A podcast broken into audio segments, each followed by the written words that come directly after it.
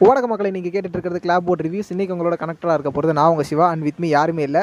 Because இன்னைக்கு சொர்ணேஷன் Yemen ரெண்டு பேருமே ஆப்சென்ட் ஆகிட்டாங்க நான் மட்டும் தான் இன்றைக்கி ரிவ்யூ பண்ண போகிறேன் இன்றைக்கி நம்ம என்ன ரி- படத்துக்கு ரிவ்யூ பண்ண போகிறோம் அப்படின்றத பற்றி பேசிடலாம். இன்றைக்கி நம்ம ஒத்த செருப்பு அப்படின்ற ஒரு படத்துக்கு ரிவ்யூ பண்ண போகிறோம் yeah it's a national award winning film இந்த படம் ரெண்டாயிரத்தி பத்தொம்போதாம் ஆண்டு பார்த்திபனுடைய எழுத்து மற்றும் இயக்கத்தில் வெளியான படம்.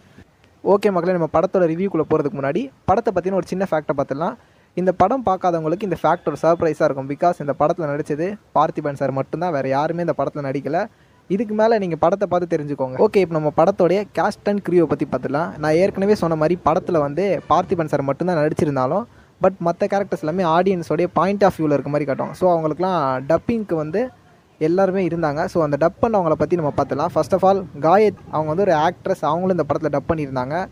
And then Parthiban.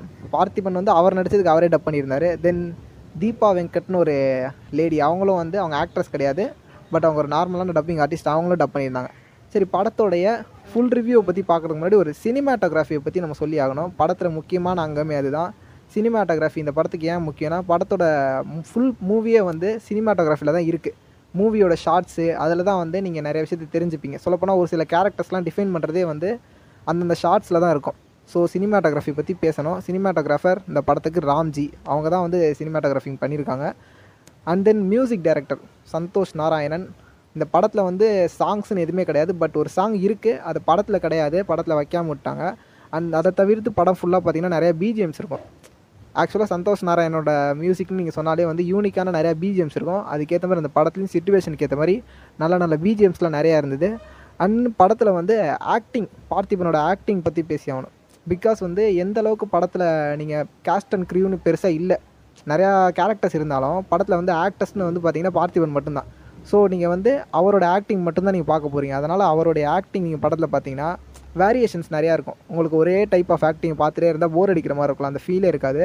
படம் ஃபுல்லாக பார்த்தீங்கன்னா நிறையா வேரியேஷன்ஸ் கொடுத்துட்டே இருப்பாங்க. ஸோ போர் அடிக்காமல் இருக்கும்.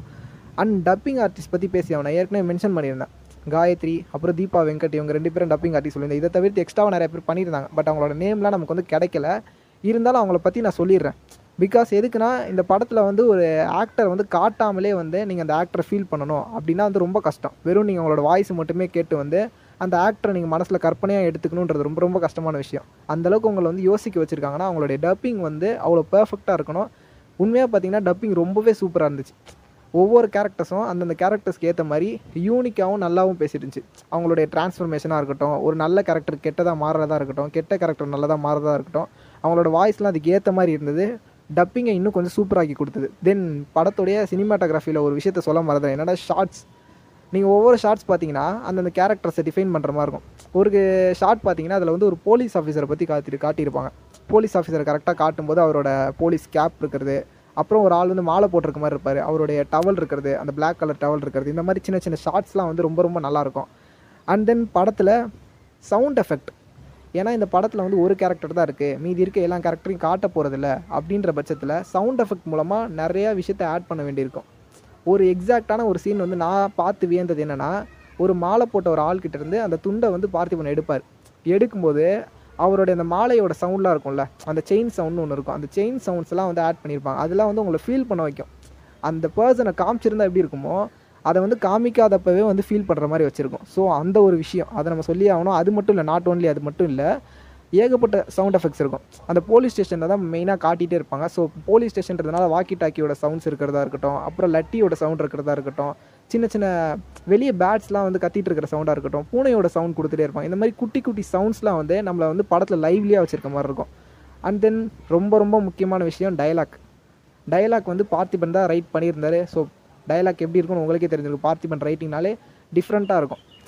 அதனால் இந்த படத்தில் நீங்கள் டயலாக் பார்த்தீங்கன்னா ஒரு டயலாக்குள்ளே இரட்டை அர்த்தம் அப்படின்றது தான். பார்த்திபனுடைய ஸ்டைலே அதுதான். ஒரு டயலாக்ல பார்த்தீங்கன்னா டபுள் மீனிங் இருக்க மாதிரி இருக்கும். டபுள் மீனிங்னா நீங்கள் எயிட்டீன் ப்ளஸ் நினைக்க வேணாம். ரெண்டு அர்த்தங்கள் ரெண்டாக இருக்கிற மாதிரி இருக்கும். ஸோ இந்த படத்தில் நிறைய டயலாக்ஸ் வந்து ரெண்டு அர்த்தங்களோட இருக்கிற மாதிரியே இருக்கும். அது வந்து டைலாக் இன்னும் கொஞ்சம் மெருகேற்றி காட்டுற மாதிரி இருக்கும். அண்ட் தென் இந்த ஃபுல் மூவி எங்கே நடக்குதுன்னு பார்த்தீங்கன்னா ஒரு போலீஸ் ஸ்டேஷனுக்குள்ளே மட்டுமே நடக்கும். இந்த போலீஸ் ஸ்டேஷன் மொத்தமும் பார்த்தீங்கன்னா ஒரு செட்டு தான்.